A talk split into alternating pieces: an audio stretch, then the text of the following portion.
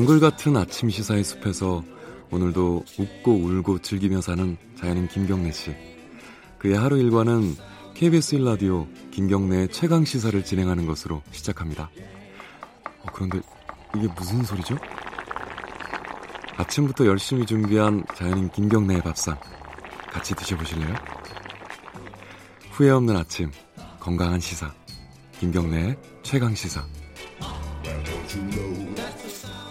네, 김경래 최강 시사 듣고 계십니다. 아, 오늘 1부에서는 어, 모시기 어려운 분한분 모셨습니다. 중소기업 중소벤처기업부 박영선 장관 모셨습니다. 왜 최근에 그 뉴스에서 많이 보셨을 거예요. 그 네, 대통령 순방 동남아 순방 과정에 태국에서 박영선 장관이 어, 우리 어, 중소기업들 제품을 홍보하고 적극적으로 이 모습을 보셨을 텐데 이게 좀 잘 되고 있는지 그리고 사실 최근에 이슈는 이슈 그 일본과 갈등 관계에서 지금 중소기업들 부품 산업이 어떤 식으로 지금 어 뭐랄까요 그 육성이 되고 있는지 시간이 많이 걸리는 일인데 지금 어 어렵지 않은지 이런 부분들도 좀 걱정이 되고요. 그리고 방해선 장관님이 사실 그 사법 개혁의 어떤 뭐랄까요 어 주도자였지 않습니까 국회에서 그 부분도 좀 여쭤보려고 하는데 좀 말씀하기가 부담스러우실 수도 있을 것 같아요. 그거는 좀 지켜보도록 하죠. 자 박영선 장관님 스튜디오에 나와 계십니다. 안녕하세요. 네 안녕하세요. 네. 어 근데 이거 저기 뭐 하나 여쭤보고 싶어요. 제가 원래 예전에 이제 KBS에서 부처 출입할 때 그때는 중소기업 청, 청이었죠. 중기청. 예. 네. 거길 출입을 했었어요. 음. 그때 되게 존재감이 없었거든요, 사실. 기재부 출입하는 거에 약간 이제 뭐 플러스 알파 정도? 뭐 이렇게 보통들 다들 생각하고 아이템도 잘 안 나오고 사실 네. 기자로서는. 네네. 네. 근데 요새 이제 박영선 장관 물론 이제 부로 승격이 됐습니다. 청에서. 문재인 정부 들어서 승격됐죠. 예, 네. 승격이 된 것도 있지만 박영선 장관 취임하고 나서 뭐랄까 존재감 이런 것들이 좀 있습니다. 그거는 이제 옆에 계시니까 하는 얘기가 아니라 어 여기저기 많이 노출이 돼요. 그리고 정책 같은 것도 이렇게 많이 나오고요. 이게 뭐 실세 장관이라서 그런 건가요? 어떻게 되는 겁니까 이게? 아, 니 그건 아니고요. 예. 우리 중소벤처기업들이 그 동안에 축적된 네. 어, 그런 어떤 그 동안에 나타나지 못했던 축적된 힘이 이제 발휘된다 이렇게 음. 이해를 해주시면 좋을 것 같습니다. 네. 알겠습니다. 네. 그 태국에 같이 갔어요 대통령과 함께. 그죠? 네. 거기서 보니까 막 TV에도 나오고 태국 TV에도 네, 이거 어떻게 홈, 된... 홈쇼핑. 홈쇼핑 TV인가요? 예. TV에 나왔고 우리나라 공용 홈쇼핑이 생중계를 했죠. 아, 사상 처음으로. 예. 네. 거기서 무슨 제품을 홍보를 하신 겁니까? 브랜드 K라고요. 브랜드 K 론칭 쇼를 했는데 음. 이 이제 브랜드 K는 K-팝, K-푸드, K-뷰티 이런 네. 것처럼 한류와 함께 이제 대한민국을 대표하는 어, 혁신 중소 벤처기업 브랜드입니다. 아, 네. 그러면 예컨대 어떤 제품들이에요? 시, 실제로 요, 어, 실제로 생활에 그 사용되는 어. 어. 소비재 제품이 주로 많이 있는데요. 예. 어, 박지성 국가대표 선수 박지성 선수가 홍보 대사입니다. 아, 박지성 네. 선수도 이번에 화, 제 가 됐죠. 네. 예. 그래서 그 박지성 선수처럼 국가를 대표할 수 있는 중소벤처 기업의 제품들을 선정을 해서 음흠. 브랜드 K라는 공통의 브랜드를 가지고 해외에 나가는 거죠. 아하. 왜냐하면 중소기업들이 각자 자기 이름으로 자기의 브랜드를 네. 선전하려면 마케팅 비용도 너무 많이 들고 힘들지 않습니까? 네. 어, 그래서 이것을 브랜드 K라는 공통의 브랜드로 해서 브랜드 K 이렇게 해서 브랜드 K 마크가 찍히면 아 이것은 믿을만하다. 아, 음. 아 그리고 이것은 값도 괜찮다. 그다음에 성능도 좋다. 음. 아 이제 이런 어, 인식을 심어주면서 어, 저희가 이제 그 한국 제품 네. 마케팅을 하고 있는 것입니다. 네. 아 그러니까 예컨대 뭐 제품을 중소기업이 하나 만들어 수출을 할 때는 뭐 자기 제, 그 기업의 이름도 쓰지만은 브랜드 K라는 그거를 붙여가지고 로고를. 나간다. 네 네 그렇습니다. 아. 예를 들면 왜 스위스 제품 같은데 보면 스위스 국기에 그 빨간색 그 예, 십자가, 십자가 같은 게 예. 박혀 있잖아요. 예. 그러면 그걸 보고 사람들이 아 이거 스위스 제품이구나, 이거 예. 괜찮구나 하는 그런 믿음 같은 걸 갖지 음. 않습니까? 저희도 이제 브랜드 K라는 로고가 찍힌 중소기업 제품은 믿을만하다라는 음. 그런 이미지를 심어주는 작업입니다. 그래요? 네. 직접 가서 보시니까 우리 K라고 찍으면 사람들이 그 동남아 어, 사람들이 좋아 굉장히 좋아합니다. 그래요? 네, 그날 오. 이제 저희가 시도한 것이 네. K-팝과 브랜드 K를 같이 그러니까 문화와 산업이 한꺼번에 같이 가는 네. 이제 그 이벤트를 처음 시작한 건데요. 우리 이제 그 유명한 뭐 가수 에일리 아시죠? 예. 산들 예. 또 베리베리 아세요? 아 모르, 모르겠어요, 모르겠어요. 아, 거기까지는 위키미키. 아 모릅니다. 죄송합니다. 예. 이런 가수들이 중간 중간에 나와서 예. 그 자, 자기네 자기의 히트송을 태국 그 이제 청취자들한테 보여주고 했는데 아. 그 현장이 이제 그 백화점이었습니다. 네. 아, 우리나라로 치면 시내 중심가에 있는 그 백화점의 한 가운데에서 했는데 어마어마한 태국의 젊은이들이 몰려왔어요. 아. 몰려와서 아. 막 소리 지르고. 그래요? 네. 예, 그러면서 이제 이 브랜드 K 전시관도 음. 함께 보고 해서 이제 그날 그 태국 그 라자다라는 제일 큰 홈쇼핑에서도 이것 이것이 방송이 되고 했는데 완판된 제품들이 꽤 있습니다. 아 현장에서요? 네. 예, 현장에서 완판되고 음. 반응이 아주 좋습니다. 그리고 그렇군요. 특히 이제 그 화장품 제품 같은 거는 네. 어, 동남아 시장에서 아 한국산 아 이거 아주 좋은 거 이렇게 인식이 딱 되어 있습니다. 아, 그런데 이제 그게 이게 한국산인지 아닌지 사실 중소기업 제품들은 그그 브랜드가 알려져 있지 않으니까 사람들이 잘 모르잖아요. 그런데 네. 브랜드 K라고 이제 마크를 크게 탁 써가지고 네. 딱 이렇게 홍보를 하니까 사람들이 그냥 믿고 살수 음. 있다 음. 이렇게 되고 있습니다. 네. 이그 브랜드 K도 이제 사실은 어, 중소기업들을 위해서 만드는 거지만은 만드는 정책이지만은 그 전 크게 보면은 뭐 신남방 정책 이래가지고 지금 문재인 정부가 추진하는 그렇습니다. 게 있지 않습니까? 뭐 네네. 그거의 일환이라도 볼 수 있는데 이게 실제로 경제적인 효과 이런 것들이 어, 느 정도라고 있습니다. 보세요? 왜냐하면 네. 그날 이제 그 태국에서 고, 그 홈쇼핑에서 중계돼서 완판된 그런 네. 물건도 있고 또 우리나라에서도 이것이 굉장히 영향력이 있는 게요. 공용 네. 홈쇼핑에서도 어 시청률이 공용 홈쇼핑 시청률이 10배로 오르고. 아, 그래요? 네. 음, 그리고 가수들 나오니까 그러면. 음, 그러니까 물건도 팔고 쇼도 하고 네. 뭐 이제 이런 거죠. 10배로 오르면서 그날 공용 홈쇼핑이 원래 예정했던 것보다 110% 매출이 올랐다고 합니다. 음. 그러니까 그만큼 국내에서도 이것이 이제 그만큼 영향이 있는데요. 네. 이 신남방 정책 같은 것은 이번에 이제 문재인 대통령께서 그동안에 아세안 10개국을 모두 방문하겠다라는 공약을 했었는데 그것을 마무리하는 방문이었습니다. 네. 이 마무리하는 방문이었는데 요즘 아세안이 어느 정도로 시장이 커지고 있냐 하면 어, 건설 시장 같은 경우에는 과거에는 중동이 1위였는데 올해 들어서는 이제 아세안이 1위로 어, 네, 올라섰고요. 어, 예. 그다음에 이 소비재 제품도 어 어, 이 굉장히 그 소비재 제품의 수출의 그 성장률이 굉장히 빠릅니다. 동남아 쪽이요? 네, 동남아 예. 쪽으로. 예. 어, 그래서 지금 현재 이 아세안 같은 경우가 세계 7위의 경제 규모거든요. 그러니까 네. 인도를 합쳐서 인구가 20억 명이니까요. 근데 이것이 곧 2030년이 되면은 세계 5대 경제권으로 진입할 것이다. 네. 이렇게 예측이 되고 있습니다. 그래서 지금 한 아세안 교역량이 1,600억 불 정도 되니까요. 네. 어, 중국 그러니까 수출 비중도 중국에 이어서 2위입니다. 23%를 차지하고 있습니다. 어허. 네, 특히 중소기업 제품이 여기서 잘 팔립니다. 그래요. 네, 네. 아, 중국 시장에 이어서 2위다. 네. 이거는 어, 모르시는 분들이 되게 그렇습니다. 많을 것 같아요. 그래서 예. 향후 저희의 목표는 이 아세안의 중소기업 제품을 30%까지 끌어올리는 것이 음. 저희의 목표입니다. 네. 근데 이게 동남아 쪽은 뭐 정책 추진도 잘 되고 시장도 커지고 뭐 이래서 분위기 좋은 것 같은데 사실은 지금 어, 중소기업들 입장에서 좀 분위기가 힘든 거는 일본 아니겠습니까, 그죠?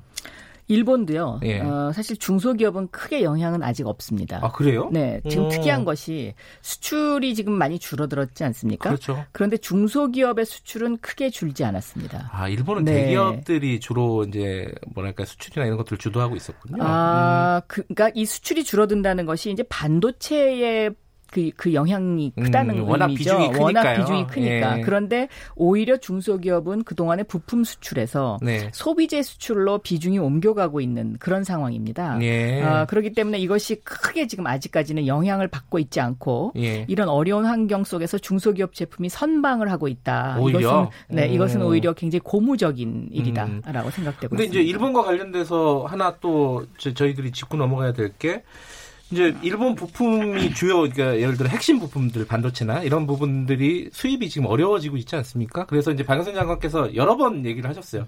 어, 국산 부품을 육성을 해야 된다. 어, 소재 산업, 부품 산업.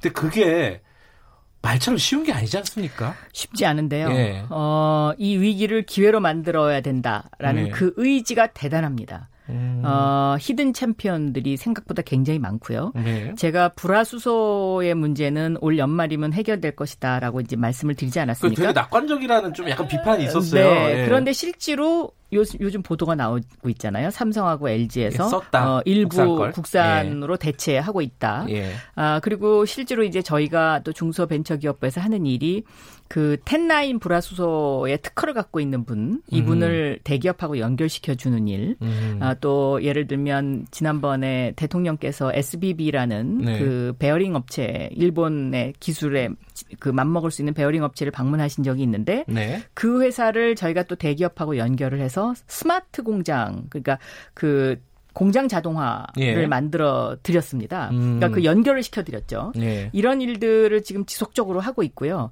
어, 대기업들도 과거의 대기업하고는 좀 많이 생각이 바뀌어서 음. 우리가 이제 살아가려면 어, 한국의 중소기업하고 분업적 협력을 해야 되는구나 음. 하는 이 인식이 굉장히 그 강하게 들어가고 있기 때문에 예. 에, 어렵지만 굉장히 또 그 진척이 많이 되고 있습니다. 근데 사람들이 이제 궁금하게 생각되는 부분이 그게 있습니다. 이 물론 이제 우리나라 부품 소재 산업 중소기업이 육성되지 못한 거는 대기업 책임도 있습니다. 그죠? 일부, 일부 있는데. 네.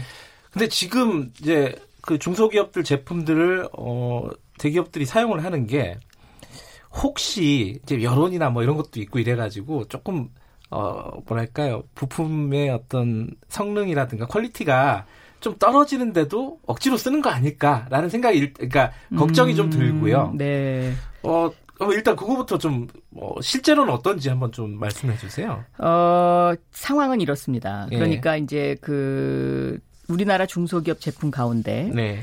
실제로 굉장히 기술력이 뛰어난 제품들이 많이 있었는데 네. 이분들이 그 대기업들이 갖고 있는 어떤 그 벤더 네. 어, 있죠. 그러니까 그 약간 하청을 예. 주는 거기에 진입하지 못해서 아. 오히려 뭐 해외로 독일이나 뭐 유럽이나 이런 이런 쪽으로 수출을 하던 기업들이 많이 있었습니다. 네. 이제 이러한 기업들이 요즘 대기업하고 다시 에, 연결이 돼서 네. 어, 대기업에 납품하는 경우가 꽤 있어요. 예. 어, 그래서 대기업에서도 아 이런 회사들이 있었구나 하고 음. 좀 약간 놀래는 분위기 이런 네. 분위기도 있고요.